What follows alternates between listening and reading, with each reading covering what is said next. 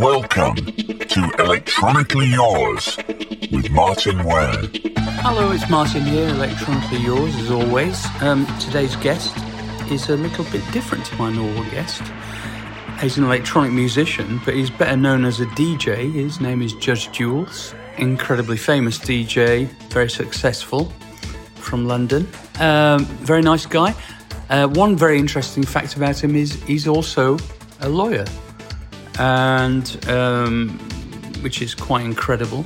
Um, it's a very rare thing to have um, a combination of musician and lawyer and DJ, I would say. Um, and we have quite an interesting chat about uh, the world, the DJ world, and the various kind of spin offs from it, including live work, live reinterpretations of hits. Uh, electronic dance music, of course, is a big thing. Um, and um, and uh, the meaning of being a DJ in today's world and what that all means. We talk about the music industry because obviously he's uh, extremely knowledgeable about the inner workings of the dark arts of the industry um, and and the light arts. He's done a huge amount of stuff and has been, frankly, very successful in pretty much everything he's turned his hand to. So here he is, the judge himself, Judge Jules.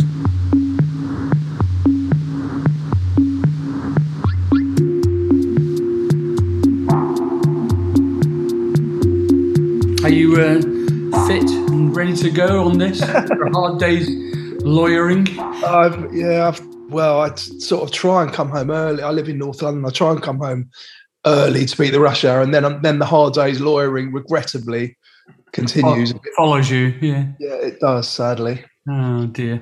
Um, well, it was your choice, wasn't it? You still No, no, no, I'm not. I'm not moaning. I'm just just a statement of fact regarding what happens in the day. Really. What? Um, it's a very odd combination, isn't it? The kind of exciting lifestyle of a DJ and the kind of in, intensely process-driven uh, lifestyle of a lawyer. It is. Um, I think, but there's a bit of yin and yang to it in that I, to be successful as an artist, you have to be a little bit selfish, dare I say it. Yeah. And it's, it's an unfortunate admission, but I, I just, you know, I've known multiple very successful artists in my in my life. And and it's the one sort of common thread that runs through everybody. And therefore to to kind of leave your ego and your your metaphorical looking in the mirror at the door and focus on others and the careers of others or the, the, thinking the same thoughts but completely putting pointing them in the direction of others is very not only is it good karma i actually really enjoy it for that reason That's amazing. I never, I would never have thought of that. Um, well, you know, the business side of things. Let's face it. We all know people who've been ripped off massively. You know, in the uh, in the music business. I kind of avoided it to a certain extent, but um, I mean, good lord! In the I mean the eighties, and obviously you're you're more of a nineties dude, but uh, certainly in the eighties, the, the the whole of the music industry was awash with cash. Really, wasn't it? It was just everybody was making money, really, and uh, and so uh, people weren't, didn't have their eye on the ball. I don't think so much then. I think they do now.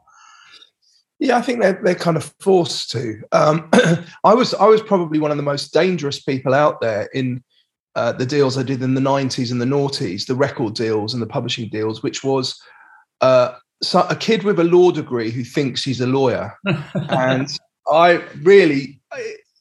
It was only when I sort of bit the bullet and decided actually I'm not capable of understanding these contracts. Well, loads, many, many years prior to being a lawyer, and actually engaged a third party lawyer that things started to improve. But I it was almost like emperor's new clothes. I dared not admit that I actually didn't understand things because I went to a fairly prestigious university and I got LSE, yeah, yeah, and I went to a degree. I got a degree in law. So, and I was, and I was, you know, I like to keep the, the judge name very distinct from my career as a lawyer because I might get in a bit of trouble about it otherwise. yeah, yeah. But you know, you, you've got this name, so there is there is plenty of reasons to to, or there were plenty of reasons to bluff it at the time.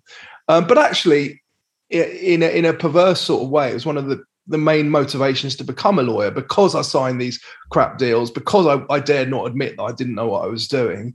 Uh, and then then to kind of stop people making the same mistakes I did. But also, I think one of the you know, I have been lucky enough to to to know a lot of successful, but not just DJs, but musicians in my in my life. And um, actually, I think um, almost all of them are pretty commercially savvy, uh, yeah. which isn't to say which isn't to say that they would do all of the commercial nitty gritty themselves. That's what they have managers and accountants and all the rest of it for.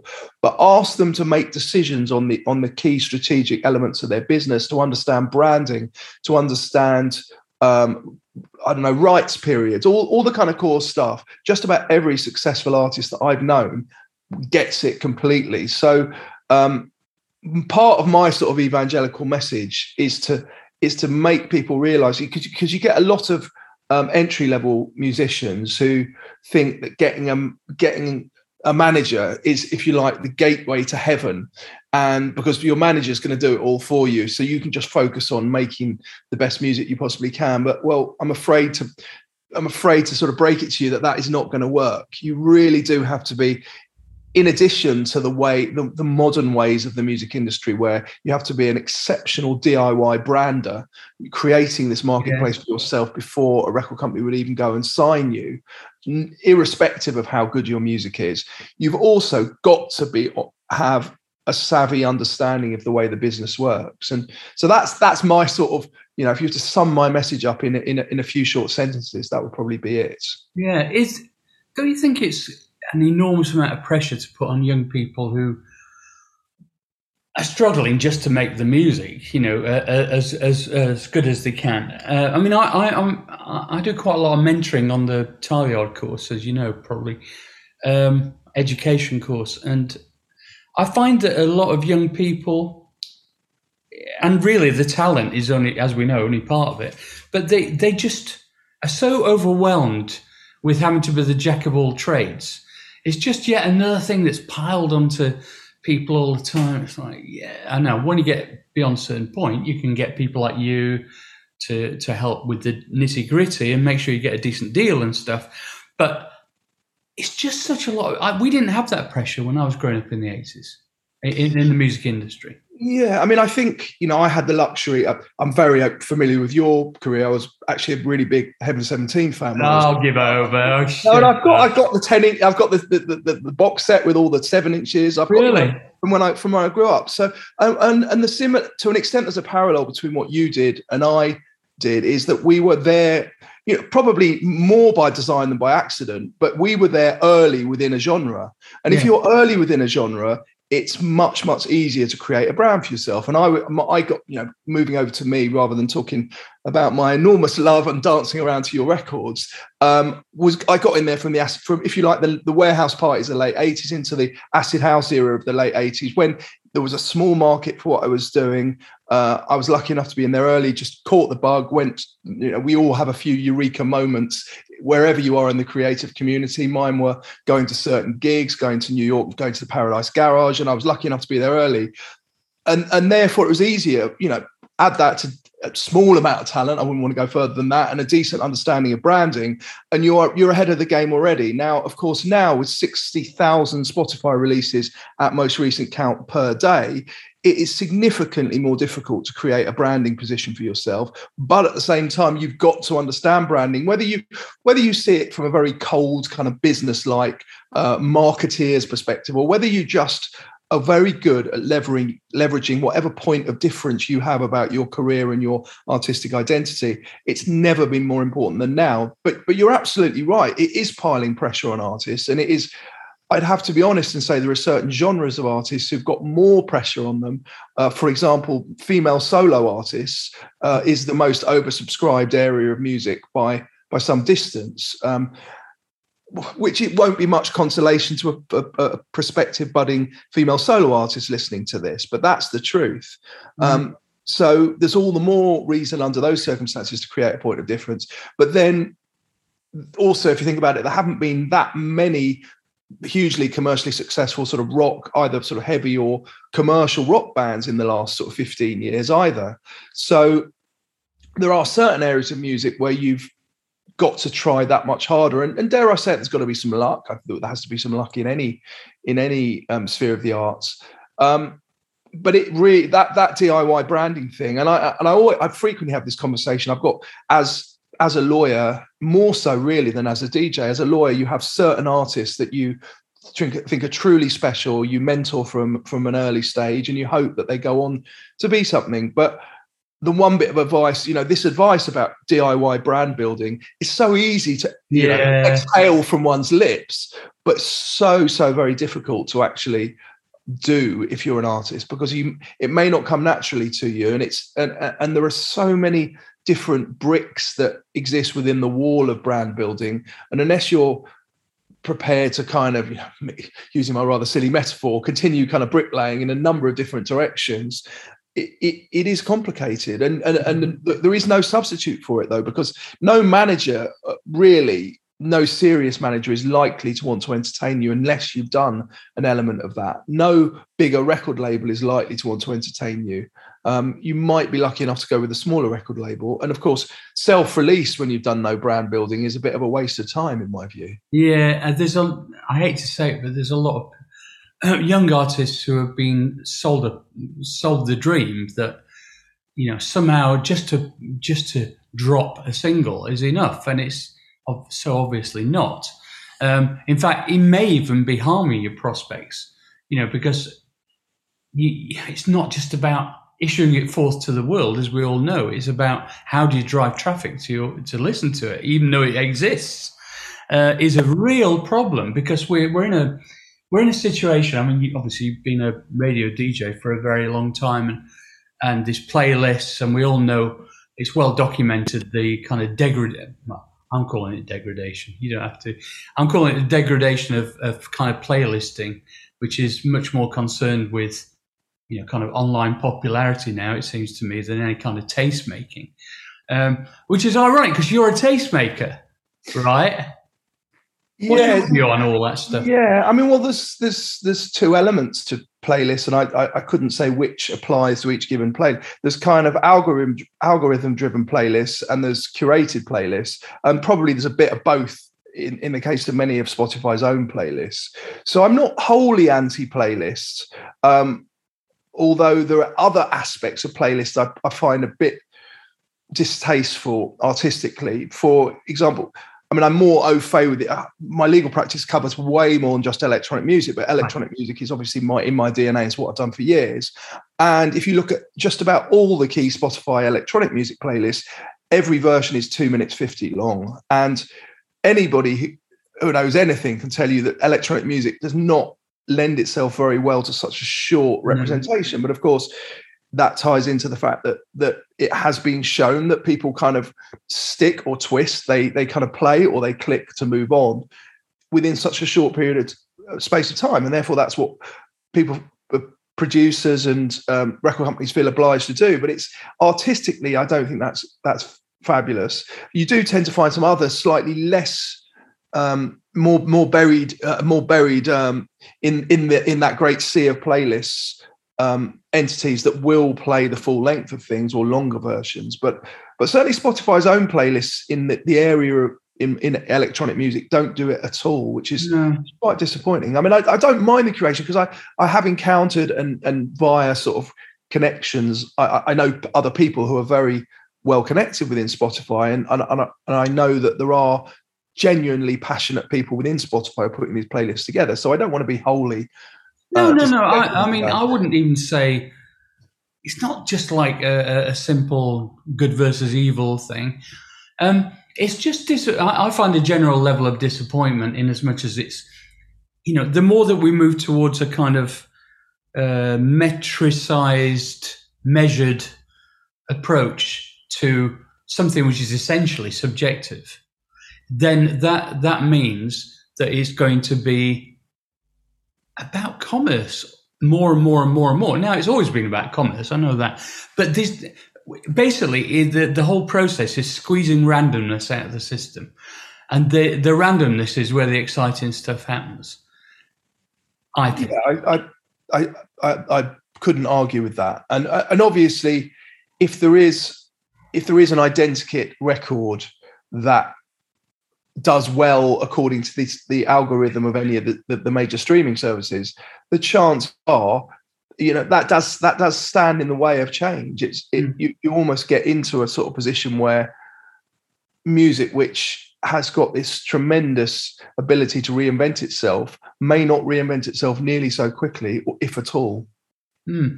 How do you reconcile your kind of um, dance creativity, dance curatorial? I mean, I've just listened to your global warm up playlist, which I was really enjoying, to be honest. Thank you. Uh, it's very long. It's it's like eighteen hours or something. Um, highly recommended for all, all the podcast listeners. Um, and it, what's clear is that your curatorial approach is very musical. This is something I wasn't fully expecting because, of course, you know I associate what you do with house and trance and. And a lot of that is quite musical, but the, but you obviously there's a lot more going on under the bonnet as far as I'm concerned. With and that's probably the reason why you've been so successful, is that you have a genuine musical appreciation, which is overlaid with this kind of dance genre thing. Um, wh- who were your main influences when you were growing up musically? Well, I've already told you one, and I'm really not making this Oh, up. For the shut of- up. No, I'm really, really not making this up for the purposes of now at all. I, I you know, I got into music very young because I, I had a cousin, one of my cousins, uh, who's a couple of years older than me, sort of turned me on to sort of pu- punk and the sort of punk that evolved into indie when I was super young, when I was barely, barely in my double figures of age. And then that when you start, uh, and I was lucky enough to then you could kind of go and go to gigs when you were very young. Now they simply didn't pay any attention to age ages. I was brought up in Crouch End in North London. I went to the Rainbow Theatre constantly, saw some of the most iconic bands ever. Um, the, the, the Clash, the Jam, Sham 69, Joy, Wow. Division, Joy Division. Um, but it, but I think it's when you get out, uh, when you get out into um, the clubs, which again, I'm a tall lad, and when I was young, they didn't care how old you were as long as you vaguely looked Yeah, 18. yeah. So I was out in clubs from probably about 15, Mhm. uh, and it's it's then when you start hearing, then you then you start living for that kick drum, and the kick Yeah. drum is kind of everything. So which is why I, I there were there were certain um, absolute moments of epiphany, like hearing "We Don't Need No Fascist Groove" thing, or hearing like Blue Monday, which kind of took those kind of uh, new wave sensibilities that I had when I was uh, a kid, but applied that kick drum that is everything. and Applied applied really kind of compressed sense to things, and then then I guess one's tastes evolve. Uh, In part, you, you you as you become a tastemaker, got onto pirate radio, and you you try and, if you like, nudge along the evolution of music in your own small kind of uh, curator type way. But at the same time, you, you you chart the evolution. And I think there were, you know, in the dance music world from that era, there were kind of two types of uh, DJs, or, or there's there's two sets of history. You were either a soul boy, Hmm. which I wasn't at all, or you were kind of an indie kid, which I was very much. But they they both met in the middle with house music. Um, I remember going to the Hacienda again when I was super young. I mean, I did end up DJing the Hacienda in its latter years, but before I was DJing out of London much. I remember going to the Hacienda probably in like the mid 80s when I was really, really young and hearing like the psychedelic furs played alongside old school hip hop, played alongside the very early house records. And it was a it was a very interesting way of charting the evolution of music. Um, it's noting that other people's taste evolution was kind of was was gravitating towards what I did. And I, and I guess a good another good example, and I didn't quite kind of get it at the time, was what the Clash did, who went from being a straight up kind of punk band uh, with conventional instruments into being quite dance orientated before they split up as well. Um, so that was that. I guess is my my evolution before I became a DJ, and then of course hit acid house and hit became a rave promoter. And I mean the great thing about being a promoter. And it's being a promoter is not an in to a, music career that many people are lucky enough to be able to have. But you know if you want to do it do it when you're 16 because at 16 you probably got the biggest social circle you're ever going to have in your life Yeah. uh, uh, with a bunch of people who are not have got nothing to do. So so that was my you know you can that that was the kind of evolution of taste if you like going into um then of course i mean i suppose the other thing about being a dj is that when you're a kid uh, when you're in your mid-teens it's co- kind of quite cool to have the biggest record collection amongst your mates but then as you become 18 19 20 21 being a bit too much of a geek is actually a negative rather than a positive. positive, and therefore you almost need to sell your services to finance your habit to justify your, your, your, continued status as a geek. Uh, I've now sort of come to terms with the fact that I'm probably that I am a geek, and I can, I can wear it as a badge of honor. Do you, uh, when you DJ live, do you, you do you do vinyl or or digital? I, I, do digital, but I don't do digital mixing. I, I, I start with vinyl. Then I when the Pioneer invented the CDJs, which basically yeah. uh, enable one to mix in exactly the same yeah. way that one would mix vinyl. Then I evolved to them, and now the same bits of hardware allow one to use a memory stick, but they can play multiple tracks simultaneously on the same memory stick. So so um, I've sort of gone down the typical evolutionary path. There are kind of two different lanes of DJing. Uh, the other one of which is is um, Serato and kind of laptop based, and the laptop does the mixing for you. And devotees of that that lane will tell you, well, that enables us to fart around with the effects um, and and focus on creating doing a slightly more creative type um, soundscape, if you like. I'm always a little bit cynical about that because I think you know it's about the music first and foremost, and and you it, it, one runs the risk of being self-indulgent. And and yes there is there is a limited amount of crowds that probably really appreciate that but i think the majority of crowds probably don't. I've got a very funny story. Do you know rusty egan?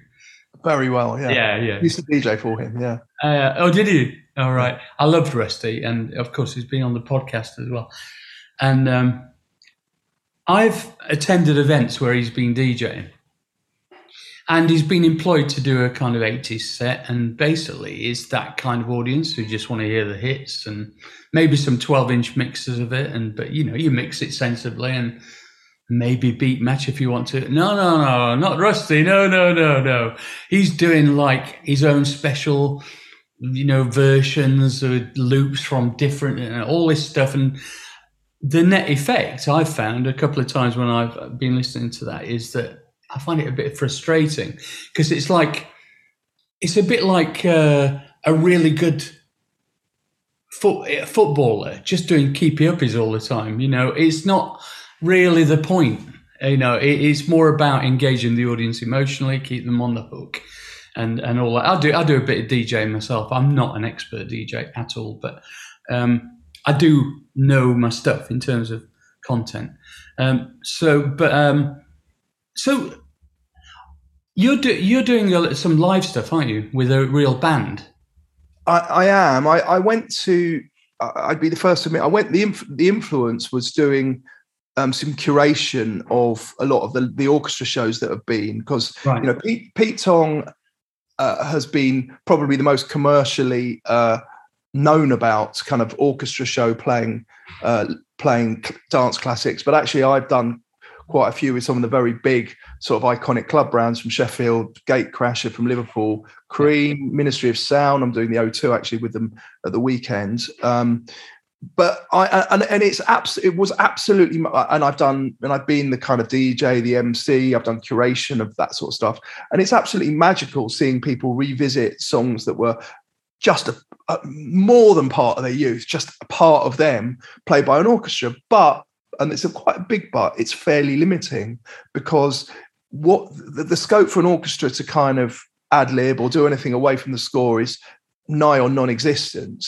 Um, so what i wanted to do was almost take that a stage further and create if you like based around tunes that people know. But if you like like a cross between a dj mashup a sort of funky jazz performance and one of those orchestra shows. So it's like a 10 piece band where every track is more than one record mashed up if you like, oh. all played live with with um, two or three vocalists, uh, and then eight or nine other musicians, and then uh, but then with loads and loads of crazy solos, whether they're kind of rock guitar solos, whether they're Spanish acoustic solos, with whether they're kind of Bernard Edwards style bass, um, just bringing in lots of musicality.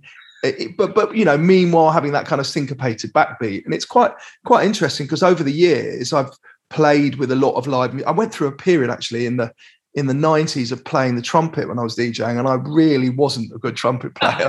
But that must have been the joy for the audience, yeah. Uh, well, yeah, they laughed as much as they danced, I think. But but it was in, in many ways it was you know, it was a cathartic experience because you know uh, many DJs are frustrated musicians. Yeah. But but anyway, just so understanding that that kind of relationship between dance music, which is hypnotic, syncopated, but um, occasionally can kind of lack substance a little bit, and trying to trying to create something that's got that substance uh, and got that kind of performance. And we found musicians who are very adept at actually jump, you know, performing all on radio, all, all on, you know, radioed up. So, you know, the horn section jumps out into the crowd. The uh, it's all Oh, very sort of performance oriented. It's it's it's kind of a festival. It's a festival aimed uh, show. We've done about probably done about thirty shows with the Oh, band. brilliant. And They I probably mean, went- is it, it, how long's the actual show? Is it? Well, we've got we can do what we can do anywhere between uh, an hour and two hours. You know, if you're doing a, a very packed out festival lineup, then we'll do a shorter one. Right. Or doing, if we're doing a headline performance, do longer. Um, so it probably represents about I don't know one in five to one in ten of my gigs is with the band. The rest of DJ Oh, shows. Fantastic. We did um, some British Electric Foundation shows with a live band, which is kind of, I suppose, similar to what you're talking about. Because we started out with a, you know, recorded electronic music, and then we had to deconstruct it, reconstruct it with live instruments, and and um, they were very successful. We did one at the Roundhouse with uh, nine different guest singers. Um, Which is kind of what you did originally with that project as well. wasn't it? Precisely. So it's all kind of hermetically, not hermetically, wrong word, holistically connected, you know. Um, so yeah, I'm into all that kind of special. I mean, I'll tell you what I'm into. I'm into um, you had to be there as a phrase. I believe in the power of immediacy and the power of one-off events, Yeah, I suppose that the, not the commercially, but yeah, just the unfortunately, the corollary of that is people holding their camera phones in the air, is holding their phones in the air and recording stuff, which has been interesting anecdotally. And I've noticed it. Somebody said it to me anecdotally, and then I noticed it myself. Post uh, COVID, post Freedom Day, and I've done about forty gigs post Freedom Day, so I'm sort of vaguely qualified to comment. I think less people are holding. Oh, definitely less. I mean, we, we're in the middle. We're in the middle of a tour at the moment, and uh, normally during Temptation, there's like I don't know, out of a crowd of a thousand, there'd be a two hundred people with phones up, and that, this time it's been more like about twenty. It's really interesting. It means people are actually experiencing it properly. And I and I the, the one thing I never wanted to be was the old was the old fart who says things ain't ain't the way they used to be and um and be a luddite about anything. But what the thing that frustrates me most is I suspect most people who take those photos won't will look at them once and they'll be forever consigned to an album that just won't ever be revisited. You know, if they were truly lifelong memories, uh, then you then then kind of fair enough. But it's kind of today's uh, footage is tomorrow's digital chip paper. If you mixing my metaphor. Yeah, yeah. I, did, I had a very, I had a kind of light bulb moment about that when I went to see Arctic Monkeys in Sheffield and uh, in the arena, and the whole of kind of I don't know twenty meters back from the stage, everybody was filming it. I mean, there were, I couldn't see anybody who wasn't. It was ridiculous. There were a few people on the in the you know in the in the balconies and stuff, and in where I was sat. But at the front, it was like it was insane. And the other interesting thing was uh, there was nothing coming from the stage to dissuade them. There was n- hardly any kind of. I love the Arctic Monkeys, by the way, um, uh, my hometown. But uh, there was no kind of attempt at emotional engagement with the audience from the band. So it was like a kind of passive experience for the for them. It was like watching a giant telly in ultra high definition. There, there was not very much in the way of you know push and pull between you know through the fourth wall or whatever you, you call it. I mean, we're the opposite of that with M17. I have to say, we Yeah, and I think quality of, you know, dare I say, I think one of the reasons why I've been DJing for a very long time is because you've either got it as a performer or you haven't. You've either got, I don't want to say star quality because that sounds really vain. You've either got a personality behind the decks or on stage or you haven't. And it's, I don't know, to, to, to go back to what you were saying about the Arctic Monkeys, I read that the Beatles stopped touring because very relatively early in their career, while still recording, because they couldn't hear themselves play over the volume of screaming. Um, and and that's when at that point the Beatles stopped touring, and actually for their last five to ten albums, they didn't tour them at all, and they were such global megastars, it didn't make any difference to them. But there's almost a metaphor to that in the kind of Yeah. camera, in the use of cameras. You know, It's very interesting.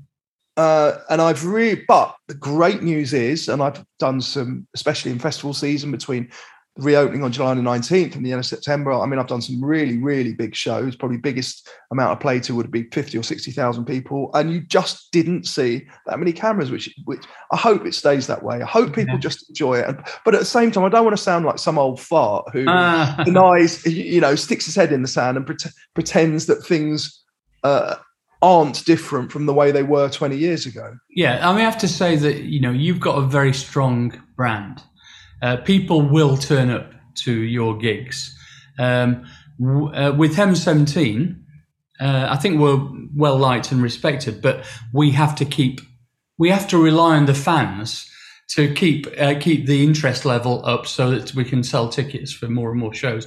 It's it's a, it's one of the great um, kind of uh, ironies of of the last 20 30 years that the, the DJ world in terms of ticket sales and revenue is bigger in most respects than than than a lot of the um, a, a lot of the bands are earning. You know, I mean, you can charge higher ticket prices, possibly even.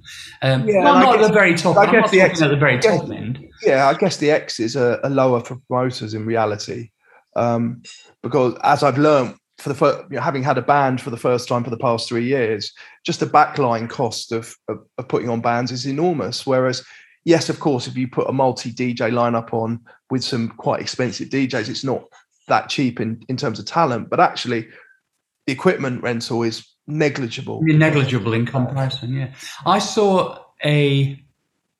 Oh, what was it called?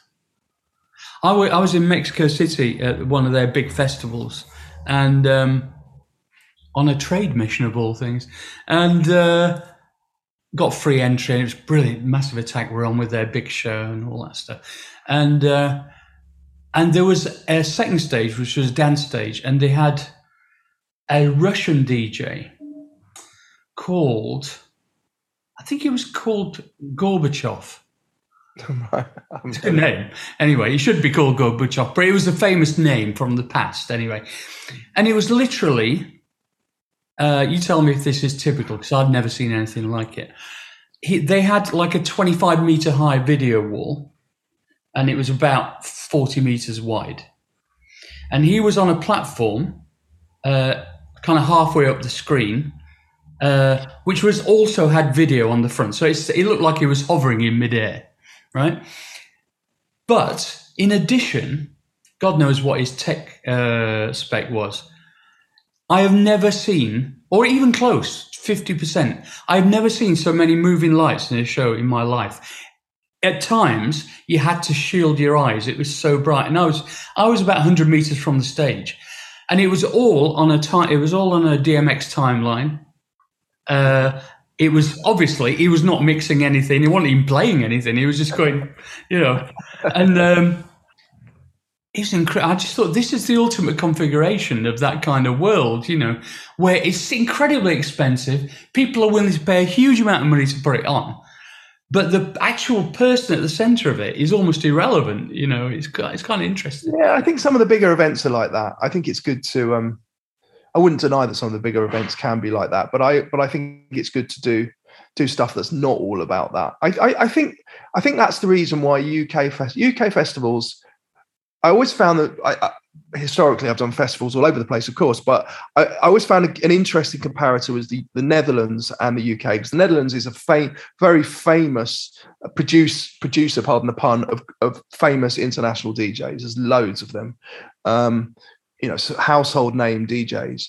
And I always found you, you did a festival in the Netherlands and it had incredible staging, you know, with exactly the kind of backdrop you're describing, um, production that was amazing. But then a crowd who just had dressed up so much they didn't have nearly as good a time. And then you then you sort of fly over to the UK, do a similarly sized festival which had crap production, Yeah, yeah. you know, but just the most incre- uh, amazing atmosphere. So, and I think that that is the problem in certain markets is that there is a a confusion between, and I think Vegas is a bit like that, to tell the truth. Um, that Vegas is not a market full of people who are very fond of music. It's it's not a mecca for music lovers. It's a mecca. Of course, it's considered to be one of the biggest party locations in the world, but it's more that kind of VIP culture, um, incredible visuals, incredible spectacle, but not not uh, a temple for people getting lost in the groove at all. Yeah, I suppose Dubai's a bit like that, and all those kind of super luxury places. Yeah, I think well, Dubai can be. I go to Dubai fairly regularly. The, the only thing that gives uh, Dubai a pass in that respect is there's so many British expats who have been ravers in their time when they've lived in the UK yeah. that they actually can get it.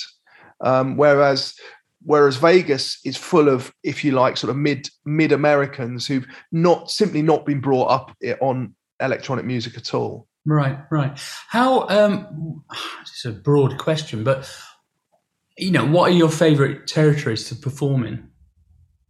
Well, Ibiza would be very high on the list. Well, that's your. You've got your own. Yeah, I've been I've done a residency here for many years. I've done probably 500 gigs in Ibiza. Holy uh, shit! Yeah, no, more than. You ever get bored with DJing?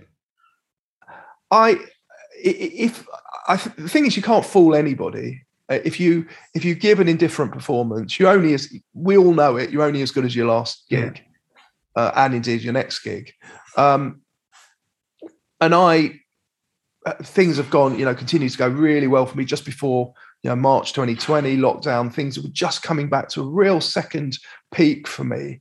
And then, of course, suddenly it was all whipped away. And if there was any doubt about loving DJing, oh, my right. God, did the, did the pandemic and not being able to do it uh, make make it entirely clear? I've just, you know, I, I, act probably more teenage than I should do at my age when, when DJing, but even more so now. It's just been it's been incredible. And I think it's not just me. I think just the look on people's faces, they just began to appreciate things more. And I, you know, maybe maybe I'm sort of um, desperately looking for uh, good, news, good, news, to come out of the of the COVID, but the, the, the pandemic. Uh, yeah, we had a similar situation. Um, we did a, a, a, a, Let's Rock North or whatever it was, and it, uh, it was like twenty thousand uh, people, but people who'd not been to a gig for eighteen months, right, or a festival. And uh, these were older people, and the, the look on the people's faces was one of almost incredulity. They you could see obviously everybody's been through through hell. They've been to Vietnam and back, you know. Um, but it wasn't just that. It was like everybody's had a similar kind of experience of gratitude, I suppose, for the sense of communal joy. Yeah. And that is something uh, that um, I always uh, give a, a, a, kind of uh, we we always have a huddle before we go on stage, and you know I'm kind of like the guy guy who has to give the speech, like the manager, you know. And we always, um, for the first time ever, I said to them, I said to the band, I said, look, normally we're just doing this and we're going, we're focusing on our performance and let's you know let's do it really well essentially and i said this time it's not it's not really really not about us it's about you know accepting that energy that's coming from the audience and and translating that into a performance.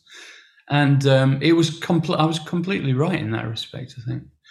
Um, and i've seen it in the audiences we're touring at the moment and people are just very grateful you know yeah i mean i it's it's genuinely a positive thing to come out of the pandemic. It's not yeah. just you know clutching at straws, looking for small grains of kind of consolation after what's been so difficult. I mean, slightly changing the subject towards my legal career. I mean, the, the the thing for me during the pandemic was that my legal practice, you know, being not able to DJ at all apart from doing weekly live streams. Uh, legal practice could not have been more busy because there have been so many acts who'd lived and their management who'd lived off the fat of the land from live, uh, particularly in the electronic music space, where records are almost like a lost leader just to generate that, yeah. that lucrative live income. And suddenly that was taken away, which meant that managers who are in many cases very experienced people that I'd known for a long time, but were shockingly inexperienced when it came to the detail of a record deal or of a music publishing right. deal suddenly I had to think shit we've we've you know we've got to earn some money from somewhere and that really uh, kept my legal practice so buoyant. Um, it, it was really difficult uh, for for everybody, but financially for not just the musicians, just the whole ecosystem of the Yeah, live. well, I. I, suffered. I mean, probably Yeah. lost a couple of hundred grand over the, that period just out of not being able to perform live, frankly. me, me too, yeah. Yeah. But but at least had the the legal practice, which so I don't you know didn't suffer in anything anything like how some of my DJ peers did who only do who only DJ, and that's and and many of them fell through the cracks. weren't the way that they set up their tax affairs meant they couldn't qualify for any benefit whatsoever. Yeah, we do. I, yeah, exactly. Same for me. Um, you do a lot of uh, uh, D- DJing online on YouTube and don't you? Is it YouTube or Facebook or whatever? All of them, yeah, pretty much Yeah, all yeah. of them. Yeah. Um, how? I mean, presumably people love that shit, right? They do. I mean, when at the height of the pandemic, when nobody could do anything, I was getting up to sort of two, three hundred thousand views to, for one live stream. Now, I've. I've, yeah, I've continued to do it now. Now it's probably one tenth of that, if not less, because people are going out and they've got many more options available to them. But I, you know, just did it for, I, and I still do it. I've been doing it live now for for well, night twenty months nearly, just live streaming every Saturday.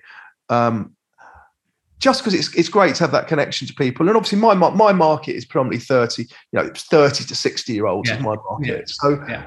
not every 30 year old and certainly not every 60 year old is going to be going out every every weekend they might go out once a month i think a lot of them still do go out that much but it's not like when you're in in the 18 to 20 30 age group where you'd go out every week so actually a live stream is a really vital connection to music Right. That's very, uh, it's funny because we looked at doing live stuff. Um, we looked at doing live concerts. We looked at the feasibility of it, of hiring a venue, doing it as a show, and selling uh, tickets to it. You know, and uh, I just couldn't wrap. I, I, I couldn't understand how it could be done technically, but I just wasn't sure it was going to work. Um, that people would pay for it. You know, it just didn't really make sense to me. Anyway, but that's neither here nor there. I just thought I'd mention it. Um, you've got a clothing range. Uh, no, I, I don't so much anymore. No, I did. That's something I did do. I mean, that sort of slightly fell by the way. There were a few things in my life that fell by the wayside a little bit when I became a lawyer because there's only so many hours in the day. Yeah, And yeah, No. I did for a long time. That was something I was really interested in. Did really well, but I but I sort of part that because there's only so many hours in the day, really. Could you not have sold it like you know the Well, it was very much branded around me. I mean, I still do merch, uh, like right? I don't know if you do Heaven 17 merch. Yeah. I mean, I still still do merch, but that's done in a more conventional kind of rock merchandise type And deal t- with somebody. yeah. Tell me about your songwriting then, because I, I know you've been you've had various identities and you've written various songs. And how do you feel about your songwriting? I'm not passing any comment. I've not, not. I've not had a chance to listen to it, to be honest. No, I, um, well, it depends. If you obviously the, the genre I come from is has a lot of instrumentals, and Yeah. a couple, one of the biggest records. In fact, the biggest record I did sales wise was actually predominantly an instrumental. But then I did I've written I've had two artist albums with songs. Uh, in fact, three artist albums really. Um, it's it's quite. I, I, I think in terms of the actual conventional songwriting, I'm quite proud of some of the things I've written. Uh, the only thing that I, some, when I listen back to some of my older tunes, it's actually more the production. I think some of them are a little bit over busy, and I think that I think all art. If I'd known this when I was younger, that art is arguably more about what you leave out than what you put in, and yeah.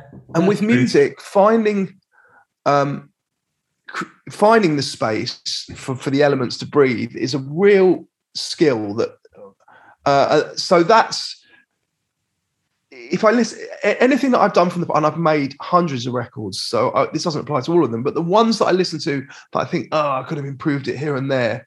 If I had, you know, if them was now, tend to be ones where I've just tried to be too clever. I've tried to put too much in there, Yeah, yeah. um, which isn't to say they're all like that. You know, some of them I'm very proud of, but it, but the more successful ones tend to be the ones that are a little bit simpler and a little bit Yeah. straight to the point. Um, have you ever attempted or desired to create a kind of classic, you know, three minute pop song with that kind of structure?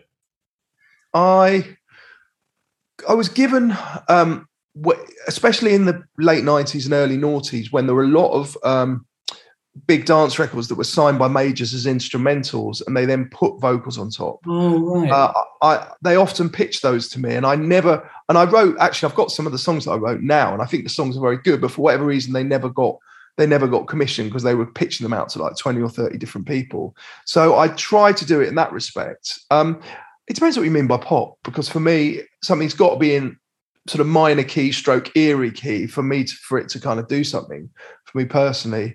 Um, and obviously a lot of pop Wow, is that's a bit pejorative, I would say. Um, what? There's been some fantastic records that have been in a major key. I mean, pop records. I know Yeah, you, you're stating your personal taste. yeah, what I like exactly. Yeah, no, that's what I like, and, and it's difficult, be different, and it's very difficult for me to write in any other Oh, anything other than rather a melancholic and sad key. you could try it. Yeah. You could try it. What Yeah, about like- what about Cole Porter for fuck's sake? Yeah, no, I mean, of course, Major minor, major minor. Yeah. What about Let Me Go? You know, that's Yeah, no, no, no. You, I mean, clearly, you can, think of, yeah, you can think of many exceptions to that principle. But I think when you listen, to, when you listen to dance music, the records I like tend to be a bit eerie, a bit melancholic, Yeah, a bit minor. I, I yeah, I've listened to a lot of your stuff today, and uh, and and um, I'm not just saying it; it's very you know sophisticated. A lot of it, you know, I, I really like it a lot. Um, I'm just I'm always uh, in interested as you know, uh, uh, uh, in all these podcasts, I always mention the students because I learn a lot from them. I'm always interested in pushing people out of their comfort zone. You know, I, I'm a provocateur.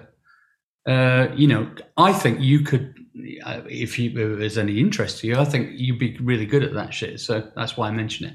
Um, what else are we looking at? Your your uh, your uncle's Rick Stein. Rick Stein, yeah, Rick Yeah. Stein. Amazing. Yeah, it's a it's a funny old family that we are. You like fish? I do. I do. I worked. At, I worked at his restaurant when I was uh, 15 and 16 in my summers in Cornwall. Uh, he li- he he lived with my family uh, when I was growing up for three years. So it's, it's he's not just my uncle. He's you know very close to him, and he was actually a DJ, believe it or not, before he became a chef. Um, Right. That's right, and I and a lot of my early records I got from him.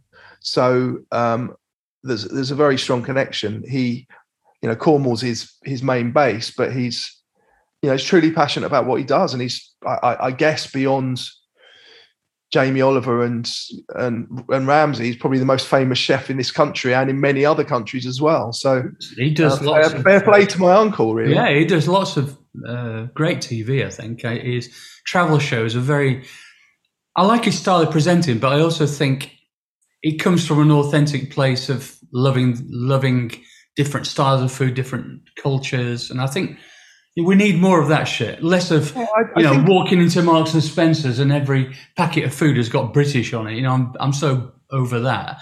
Um, I mean, into, I'm, in, I'm into cooking. Having said that, I was on Celebrity MasterChef about uh, 18 months ago, and I got eliminated in the first round. oh so no! I let, I let, that was that's definitely not a bit of uh, what family. did you. What did you cook? Oh, I just I, I the problem I made was I just used ingredients I like and cooked stuff I liked, and I think you've got to be a bit more. oh, pardon my Strategic. Wank, got to be a bit more wanky than that. You've Yeah. got to kind of have a have a name for your dish and kind of justify it. Whereas for me, I just like certain key flavors with very fresh sort of occasionally quite exotic ingredients, but they didn't buy it anyway. They, they didn't buy my they didn't buy my bullshit, and off I went. After, did after- they? Did they? Oh, right, you can, you can give us some inside dope on all this stuff. Did they not kind of? Did the production team not suggest some things to you? No, not really. No, they um, not as far as I got in it. No, Right. uh, they rely because they they sound you out. I mean, I've done a few other of those kind of. I mean, I'm doing, dare I say, a celebrity chase at, at, for Christmas, Oh, yeah. and they, you know, they will sound you out to make sure you're not completely inappropriate for the show.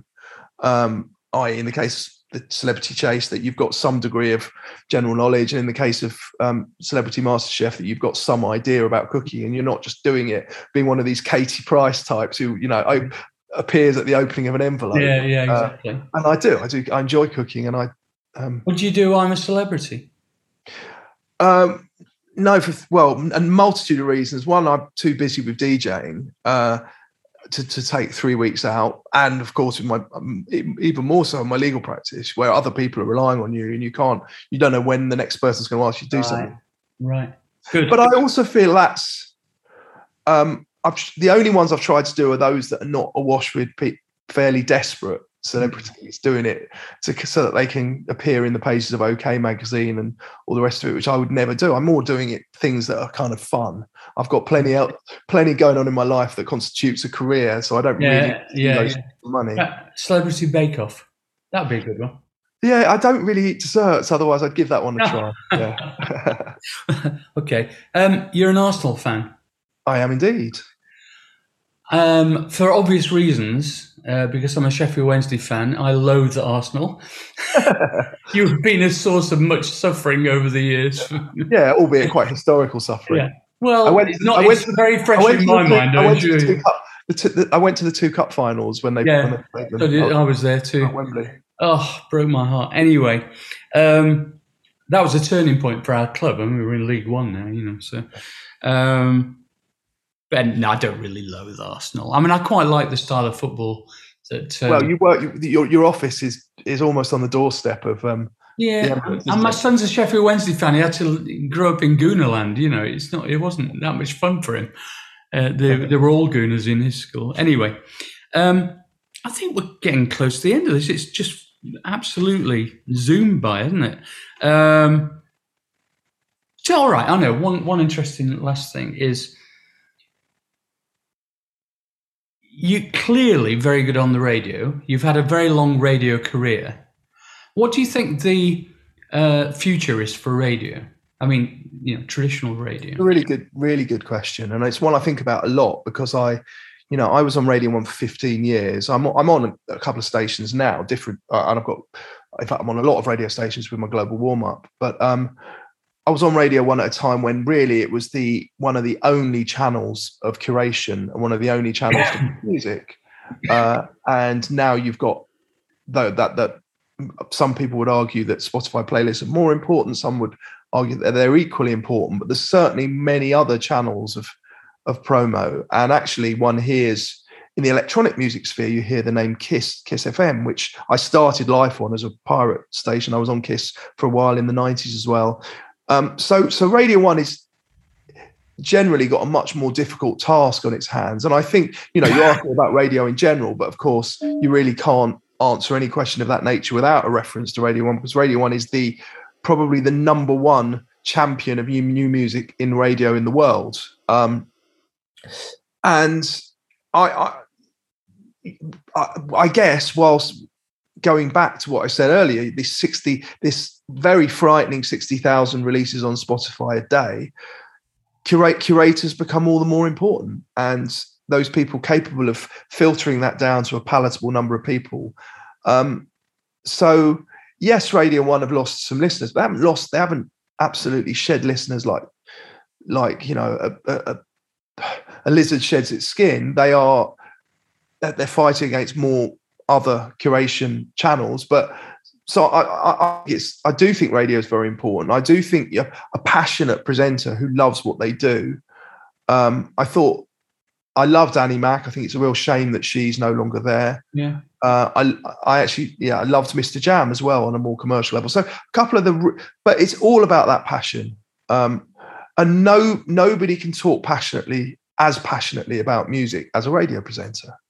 Um, because there aren't really TV shows that do equivalent because not all good records have got a video to go with them. No. Um, one one thing that um, actually I'm not going to talk about it because it's, it's too negative to end on. Let's do the fun stuff, uh, which is like the smash hits type, your favourite things. Um, and I never warn people in advance about this because I think it's best to get a fresh response. So, what's what's your favourite film or one of them? Goodfellas. Great. Okay. Favourite book? Lord of the Rings, I suppose. Really? I've never read Lord of the Rings. Is it really good? Yeah, it was just the first book that truly got me into reading, really, as a Oh, kid. okay. Okay. Uh, TV show, current, past, box set, anything? I'd have to say I'd I'd have to say a tie between the The Wire and Sopranos. Yeah, The Wire's right up there. Or Breaking Bad. Breaking Bad. Those three. I think it's really difficult to say which one's better, but they're the best three box sets. Yeah, yeah, yeah. Loving, um, loving Succession right now as well. A lot of people are uh, into that. I've not watched it yet. I must have a look at that. Um, epiphanal moment in your life. Hmm. I think I think getting the call from Radio One uh, when I was in my late twenties because it was, if you like, when you are when you're into music, the ability, you know, while you're a DJ, you're you're trying to champion what you believe in and sh- and open your your taste up to as many people as possible. Open up that larder and inviting people Yeah. to come in and take a bite.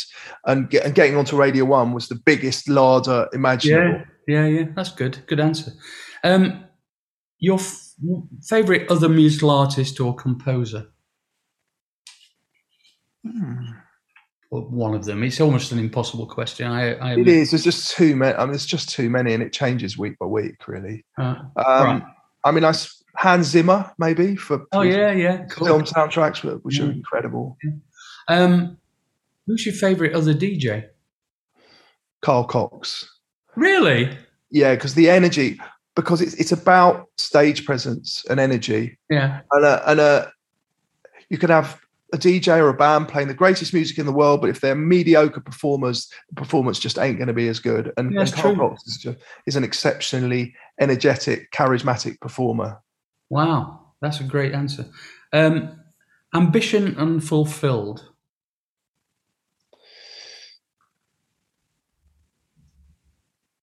I, it would be it, it would be disingenuous to say that I haven't that there's any really because I've wanted to do everything I do. I've wanted to do. I've Yeah. de- kind of performed everywhere. I wanted to bec- give something. I wanted to become a lawyer, do well at that, build up a client base of people I love, so I can view the world from the other the other side. Yeah. Um, yes, of course, within the, each sphere of what I do, um, I could one could always do better, and you've got to wake up every morning. I think as a as a general philosophy in life, wanting to do better in everything you do, but I have fulfilled a lot of ambitions at the same time.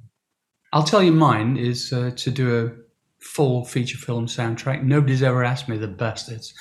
And um, one day it'll happen. Um, which of your own work are you happiest with? Um, I, the, there were quite a lot, although I was being slightly negative about earlier on about some things I've done. There were quite a lot. There's there were just key records. I did a I did a one, one side of one of my artist albums, um, which is called Split Personality by by one of my nom de plumes, Highgate. Um, it was one side a real banging dance album and one side a chill out album, and I'm really proud of that chill out album. Yeah, I can see that in you. I can see, yeah. I mean, yeah, I I can see a more reflective side and a and a kind of come on, let's have it, oosh oosh oosh kind of thing. Um, um, finally, I have to ask everybody this question, even if they're not directly associated with electronic music, but you are. Um, what's your favourite synth? Um, I suppose a Juno 106 because um, that was what a lot of my early records were made on. I mean, I was making, I was using it after it was a new bit of kit, but it's a really integral to dance music then and now. Yeah, it's fat sounding, s- and and, and just a, a workhorse. Yeah, Yeah, yeah. Well, this has been an absolute pleasure. Thank you so much for doing it. pleasure. Cheers. And um, I'll know where to come for like legal advice in future. Um, I don't need that Robert Horsefall nonsense. All right, man. Have a great evening. oh, same to you. Cheers. I'll, I'll bump into you at Talia, no doubt. Yeah, as atoms collide. Yeah. Cheers. All right, man. See See you. you later. Cheers.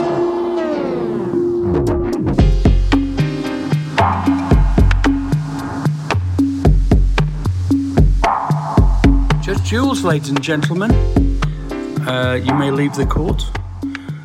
Um, he's won all sorts of awards. I forgot to mention at the start. Uh, he was voted world's number one DJ in 1995, believe it or not.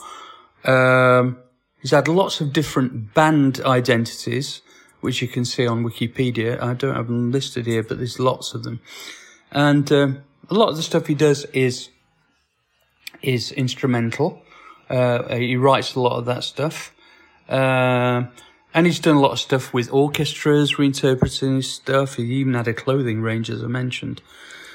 And that was interesting, the thing about him being the nephew of Rick, Rick Stein. Yeah, I, I think he's a very interesting guy. Uh, I really enjoyed that, that chat. How is everyone? Getting through the pandemic, hopefully, without too, many, too much scarring. Um, please email me if you want to have a chat. Uh, let me know if you're enjoying the podcast and if so, which bits of it you're enjoying. If you have ideas for segments, if you have ideas for guests, even if you have complaints, I'll just chuck those in the bin though.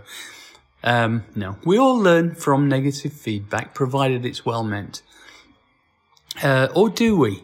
A lot of people tell me to shut the fuck up um, on the interviews recently. Um, not a lot, a few people. To to those people, I say, well, you know what? It's free.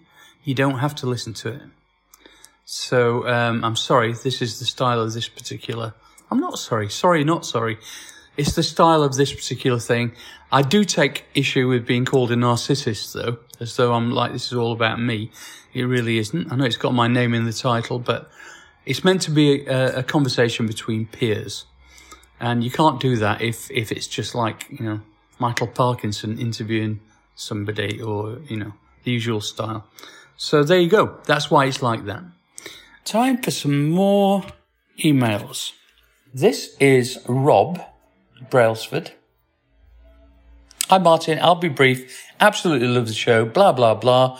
William Orbit, Mark Brydon, Richard Barrett, Suzanne Ciani, Art of Noise. Good ideas, all of them. And uh, this is Tony from Manila PR, who we've work, worked with. Uh, hi, Martyn. Quick email to say thank you for the Richard Hawley Electronically Yours podcast. An amazing listen as a Sheffielder, hugely enjoyable and a brilliant listen. Looking forward to catching the Sananda Maitreya one, as that was an album I played non-stop in 1987. Take care, Tony. Thanks, Tony. Um, let's see, where are we? Nicola Jones. Hi, Martyn. Still dipping in and out of your Brill podcasts, although admit I'm doing them akin to a chocolate box selection, dipping in and out of favourite people rather than chronologically. There's no reason to do them chronologically at all. Um, they're meant to be consumable at any time, uh, at any speed. Morris was such a naturally joyous person with a clear love for life. A couple of new names came to mind, but excusing if they cropped up on others, and I'm repeating. What about David Sylvian? I'd love to. In my musical memory, Japan sits in the same mind drawer, and I'm sure could be a fascinating person to talk to. I am pretty sure he would be. Um, and even though we were on the same label at the same time, and we lo- loved them, he was very quiet. David. Never really got a chance to talk to him. I so I would love to. Please uh, consider uh, subscribing to my Patreon site, which is which is um, patreon.com stro- um, slash electronically yours. And for the price of a coffee or a pint of beer, once a month, you can help support the making of these podcasts. Uh, it cost me money to make them. I'm still not recouping all the the costs back, uh, so I need to be kind of incentivized not to keep spending money. Uh, I'd really appreciate it, and also you get access to exclusive episodes.